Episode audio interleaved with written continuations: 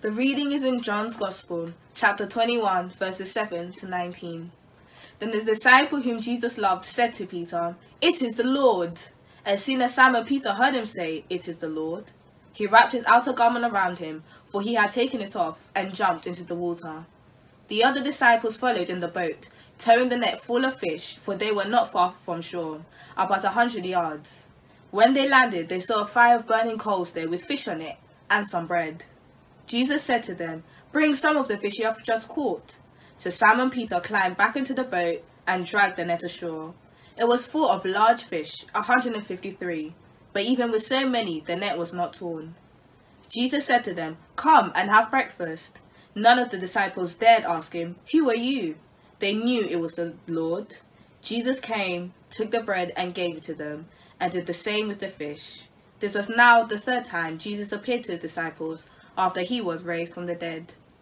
When they had finished eating, Jesus said to Simon Peter, Simon, son of John, do you love me more than these? Yes, Lord, he said. You know that I love you.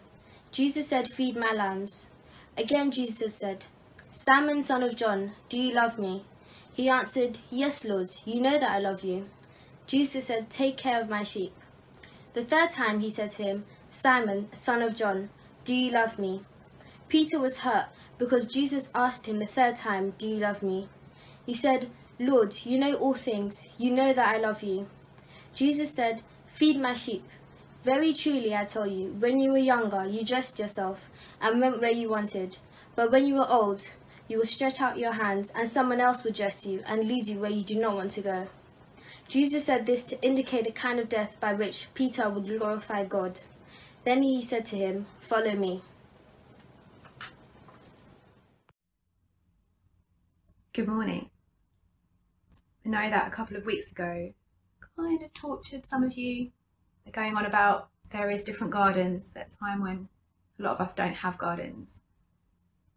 And I'm really sorry because today might be even worse. Today, our story is about something that happened on a beach. And I know that that's somewhere that a lot of us would really like to be. Now, all hope is not lost. I was sent an amazing picture this week by one of the families in our church who actually painted a beach on their garden fence and it looked fantastic. And those of you that live in kind of Poplar or the island, you probably know that there is a little beach on the island and maybe you could even do your daily exercise there while we're on lockdown. And one of my friends sent me a photo this week of that beach first thing in the morning when the water was completely calm. And it made me think about how it probably was on the morning in question, that morning that Jesus encountered his disciples on a beach, that morning when Jesus had this strange conversation with Peter. Have you ever really let someone down? I'm not talking about being a bit late or they're getting a birthday. But have you ever really betrayed someone? To understand today's passage and to understand why it has meaning and hope for us today, we actually need to rewind a bit. We need to understand this guy, Peter. We need to understand his character. And we need to understand the way that he let Jesus down because then the significance of this beachside moment will really hit us. So we're going to look back at just a few of the little events in Peter's life that we know about. We're going to start with his call. So the time when he first started following Jesus, and not only following him, but being one of that inner core of the 12. So I'm reading from Matthew chapter 4, verse 18. As Jesus was walking beside the Sea of Galilee, he saw two brothers, Simon, called Peter, and his brother Andrew. They were casting a net into the lake, for they were fishermen. Come, follow me, Jesus said, and I will make you fishers of men. At once they left their nets and followed him. So Peter became a disciple of Jesus, and he followed him, and he followed him and saw so many of the incredible miracles that Jesus did. Peter saw the feeding of the 5,000. He saw miraculous healings, even a resurrection from the dead. And also, following Jesus, he heard Jesus' teaching, that incredible wisdom, the parables. And not only that, but Peter heard firsthand what Jesus said about who he was, what he'd come to do, and what was going to happen to him in order for his mission to be accomplished. So, Peter, he'd heard all this stuff, he was right in the inner circle. This is Peter. And I want to share with you one of my favourite Peter stories. I just love this. I actually find it really funny. Um, so, still in Matthew's Gospel, chapter 17, verse 1. After six days, Jesus took with him Peter, James, and John, the brother of James, and led them up a high mountain by themselves. There he was transfigured before them. His face shone like the sun, and his clothes became as white as the light. Just then there appeared before them Moses and Elijah, talking with Jesus. Peter said to Jesus, Lord, it is good for us to be here. If you wish, I'll put up three shelters one for you, one for Moses, and one for Elijah. So they've gone up this mountain, and Jesus is radiating the glory of God so much that not only his face is shining, but his clothes are glowing. And then Moses and Elijah appear. Like Moses had lived thousands of years before, and there he is. It's a massive deal. And Peter just reminds me of me when there's an awkward silence. It's like he feels like he's got to say something, and so he says, Lord, it's, good for us to be here. What? What is that? How is that an appropriate response to this amazing thing that's happening before his eyes? Then he goes on, If you wish, I, I'll put up some shelters for us. I guess probably it was quite sunny up there, and so he's offering to put up some shade for Jesus, Moses, and Elijah. I mean, it, it's just hilarious and ridiculous, and I think quite an inappropriate response to what's going on. So let's read on while he was still speaking, so literally while Peter's waffling on in this vein, a bright cloud enveloped them, and a voice from the cloud said, This is my son, whom I love. With him I am well pleased. Listen to him. When the disciples heard this, they fell face down to the ground, terrified. But Jesus came and touched them. Get up, he said. Don't be afraid. When they looked up, they saw no one except Jesus. That's a more appropriate response to what they've seen. They fall to the ground terrified. This is a big deal. But in that earlier response of Peter, I think we see something of his character. He's kind of an impetuous guy. Often he seems to act before quite thinking it through, to speak maybe before thinking it through. Is anyone else a bit like that? Now, all four of the Gospel writers record for us a moment when Peter made a really bold claim of allegiance to Jesus, and they also tell us what Jesus said in response. And I'm going to read it now from Mark chapter 14, verse 27. So, this is now in the garden. This is the night that Jesus is going to be betrayed. This is the night before he's going to be crucified. Verse 27 You will all fall away, Jesus told them. For it is written, I will strike the shepherd, and the sheep will be scattered. But after I've risen, I'll go ahead of you into Galilee. Peter declared, Even if all fall away, I will not. I tell you the truth, Jesus answered. Today, Yes, tonight, before the rooster crows twice, you yourself will disown me three times. But Peter insisted emphatically, Even if I have to die with you, I will never disown you. And all the others said the same. I believe that Peter really meant that. I believe that he really meant that he was willing to die with Jesus if necessary.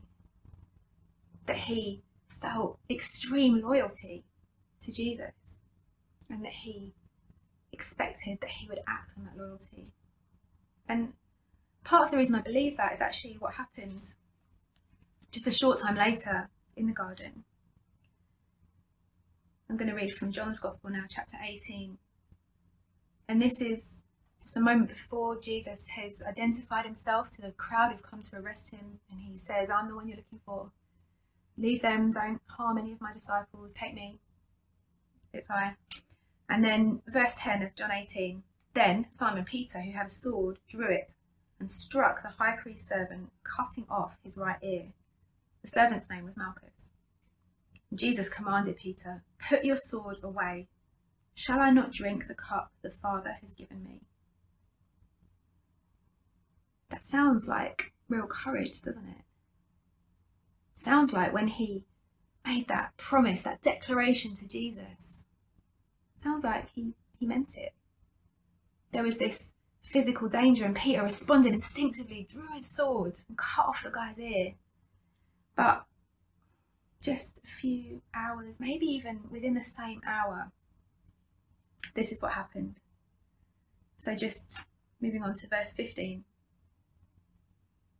Simon Peter and another disciple were following Jesus.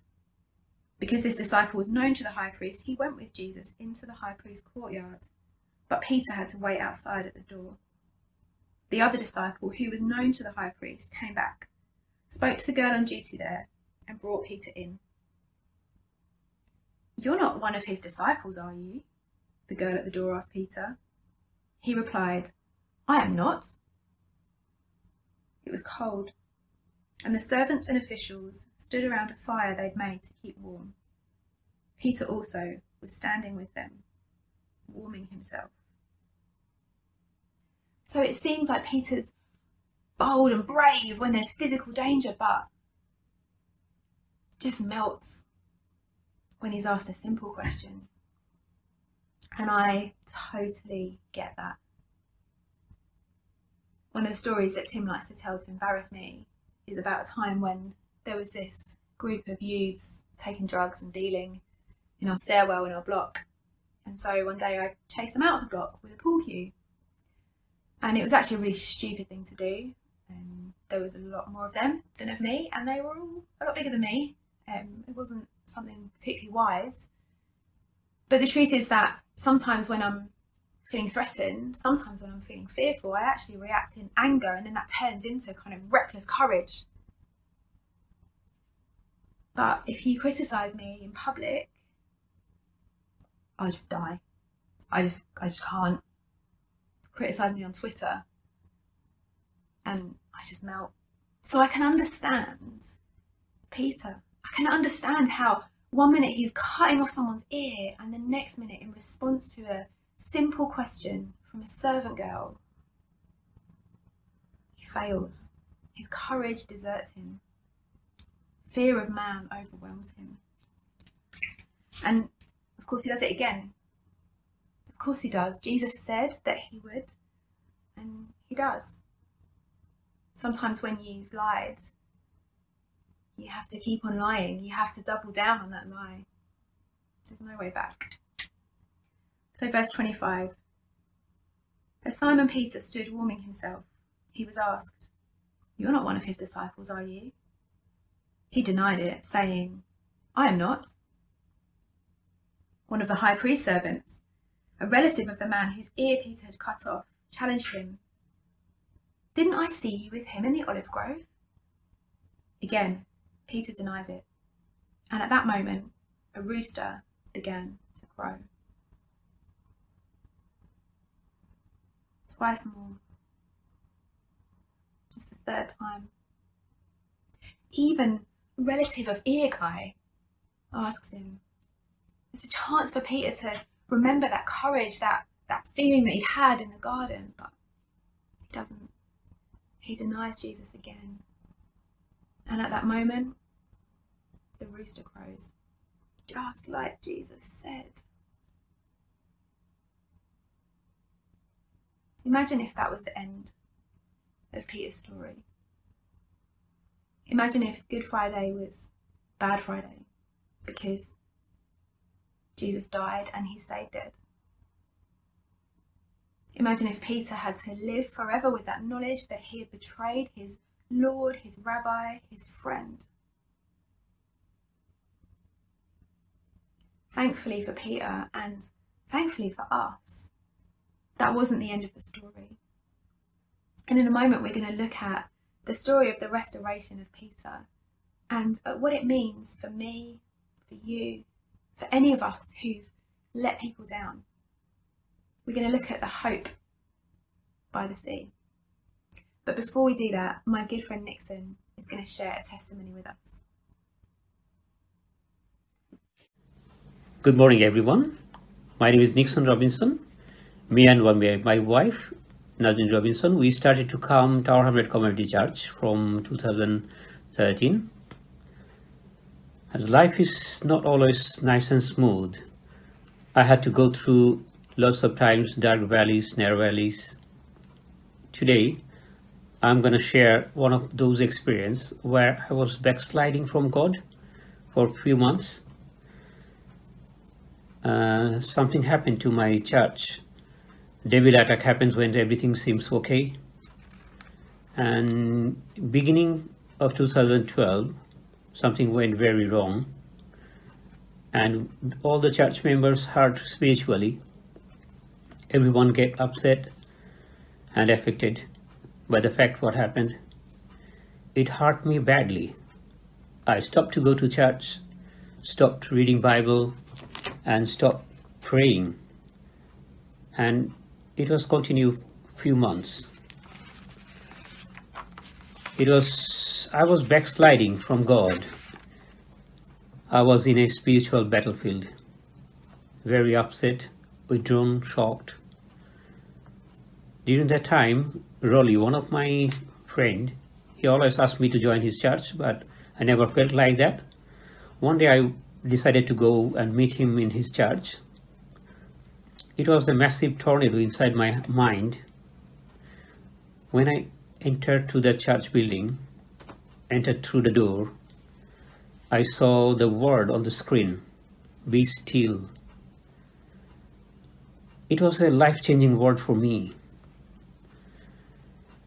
that moment i you know i feel so calm inside my heart i cannot remember anything. What was the preaching about? Or what about the song?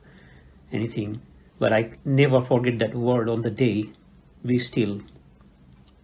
And few days after one night midnight i opened my bible for the first time for a couple of months after a couple of months. And then i find the word and that word uh, from Proverb, from Proverbs chapter 3, let me read. My son, do not forget my teaching, but keep my commands inside your heart, for they will prolong your life many years. And then verse 5, trust in the Lord with all your heart, and learn, lean not on your own understanding. In all your ways acknowledge him, and he will make your path straight.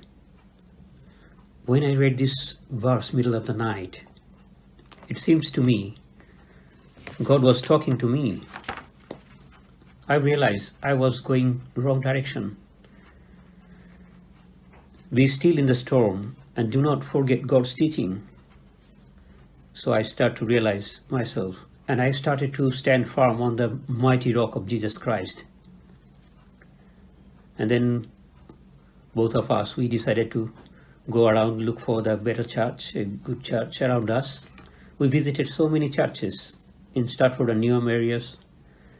One day, Inam asked me to come to his church, that was Tower Hamlet Community Church, in the beginning of 2013. We came to this church and we found a new beginning, new life, new family, we found it is not only a church, but also a spiritual hospital where I met all these people with an extraordinary heart. So they are all simple people, but they have a very welcoming, extraordinary heart for us. My dear friends, Once I was lost, I am found. Never backslide from God, please. Keep God's command in your heart and be still in, in the storm. Thank you very much. God bless you. In the first part of our sermon today, we looked at who Peter was. We looked at some of the context for the passage that we're looking at today. We heard about the kind of guy Peter was and about probably the worst moment of his life when he really let Jesus down, when he denied him three times. And I wonder if you were paying attention and noticing some of the parallels between what happened then and what we're looking at today in John 21. Peter's denial took place by a fire. And on that morning on the beach, Jesus was by a fire. And that's where this conversation happened. And there are three questions each time. So let's look at our passage for today. Verse 14 tells us that this was now the third time Jesus appeared to his disciples after he was raised from the dead. And I think it's important for us to reflect on the fact that this was a real appearance.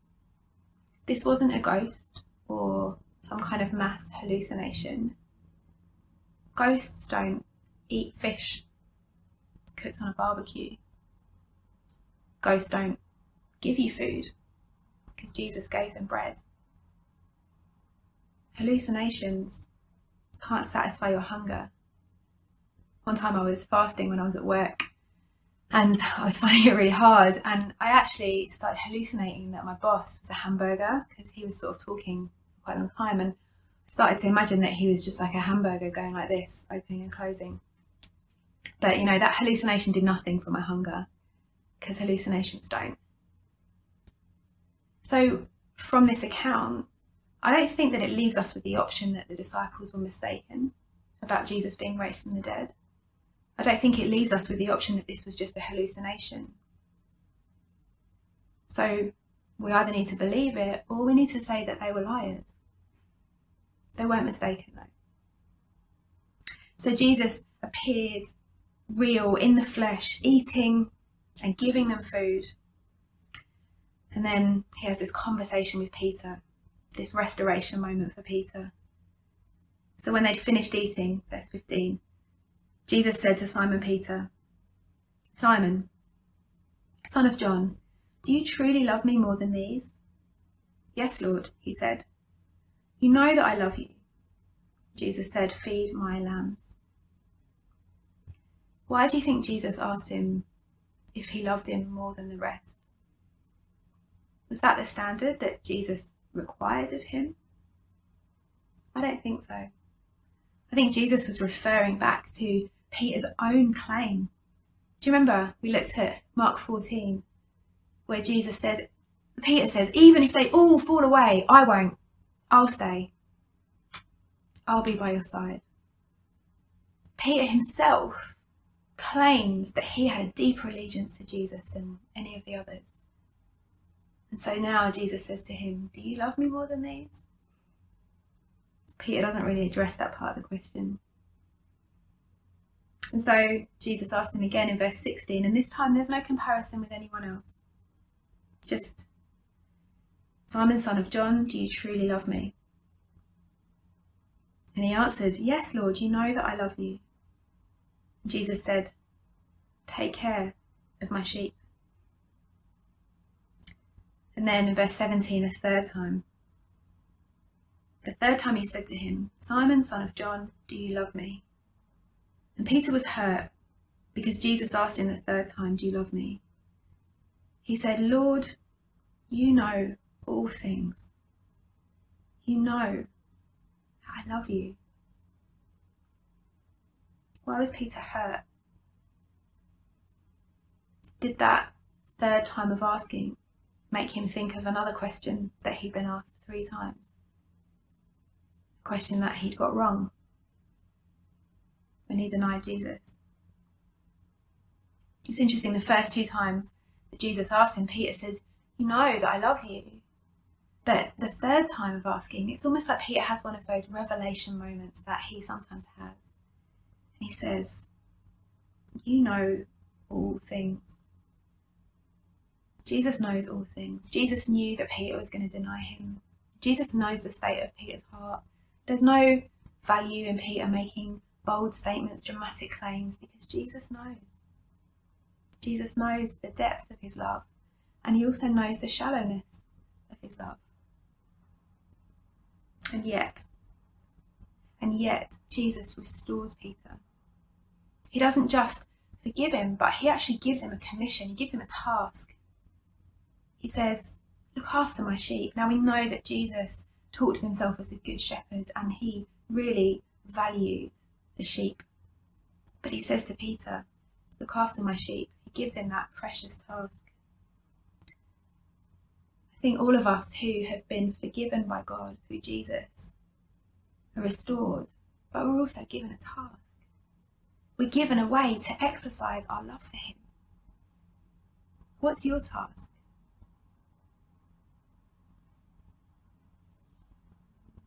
Peter took his really seriously. We know that actually he, he really took hold of that commission that he was given.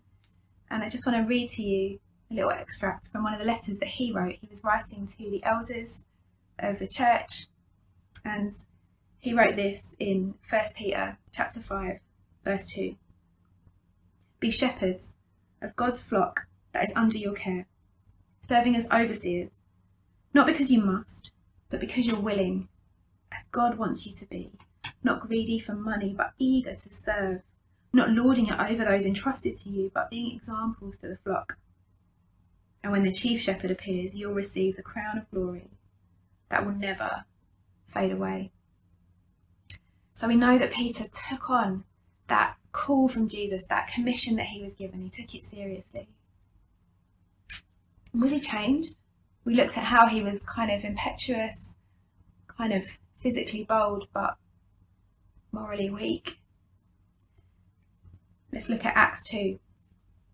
So, this is the day of Pentecost, the day that the Spirit came.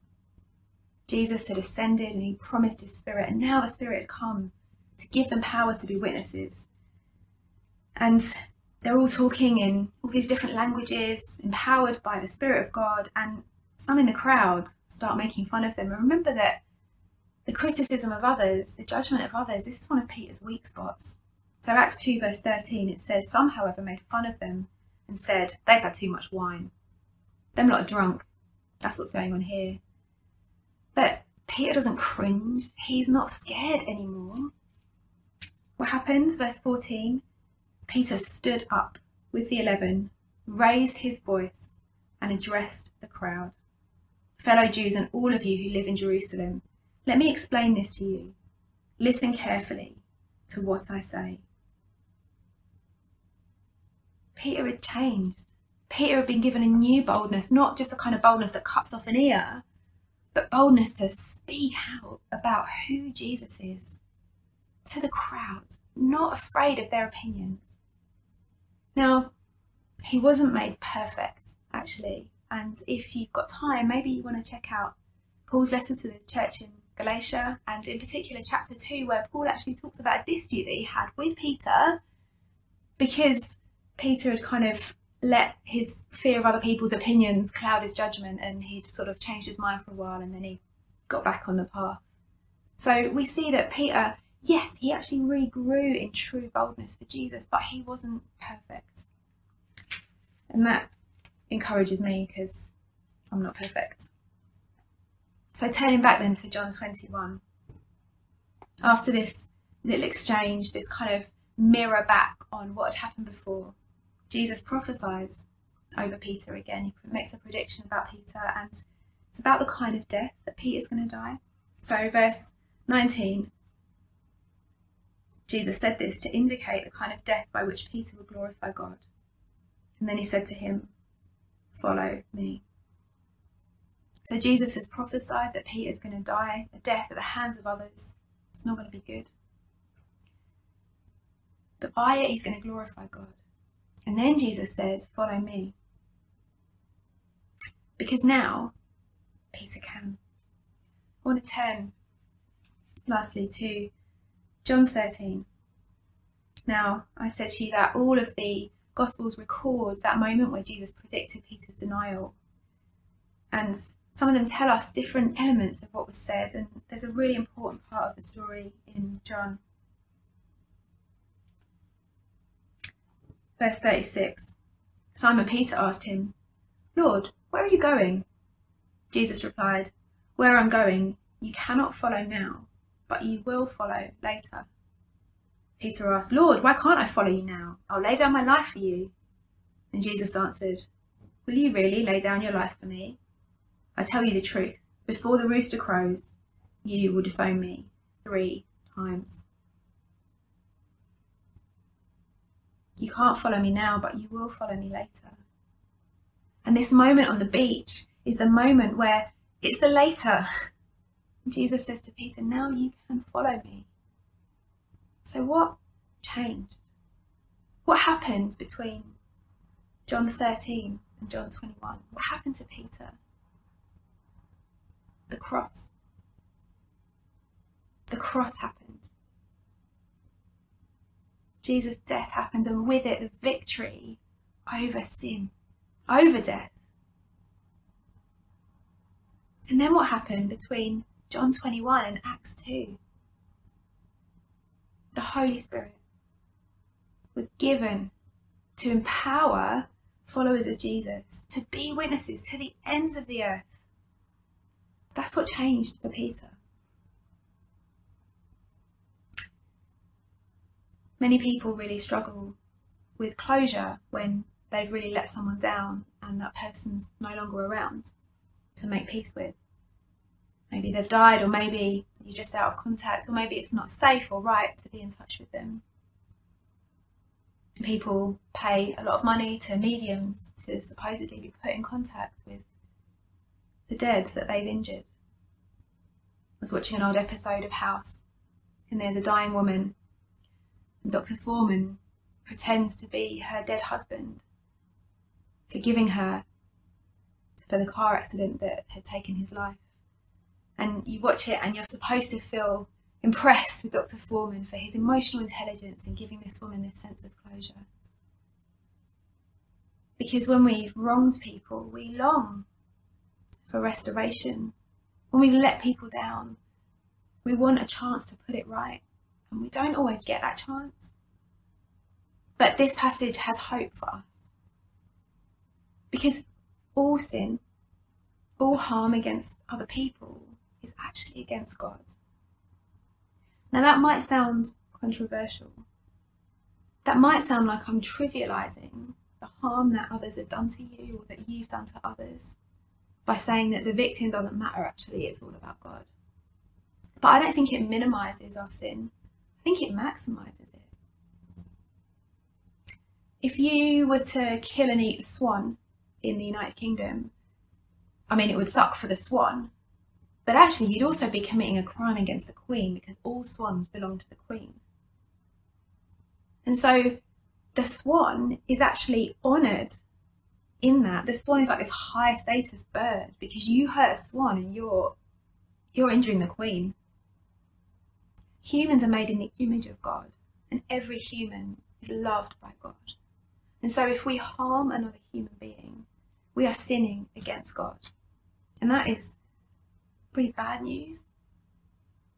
But it's also really good news because it means that the forgiveness that God offers us covers all sin.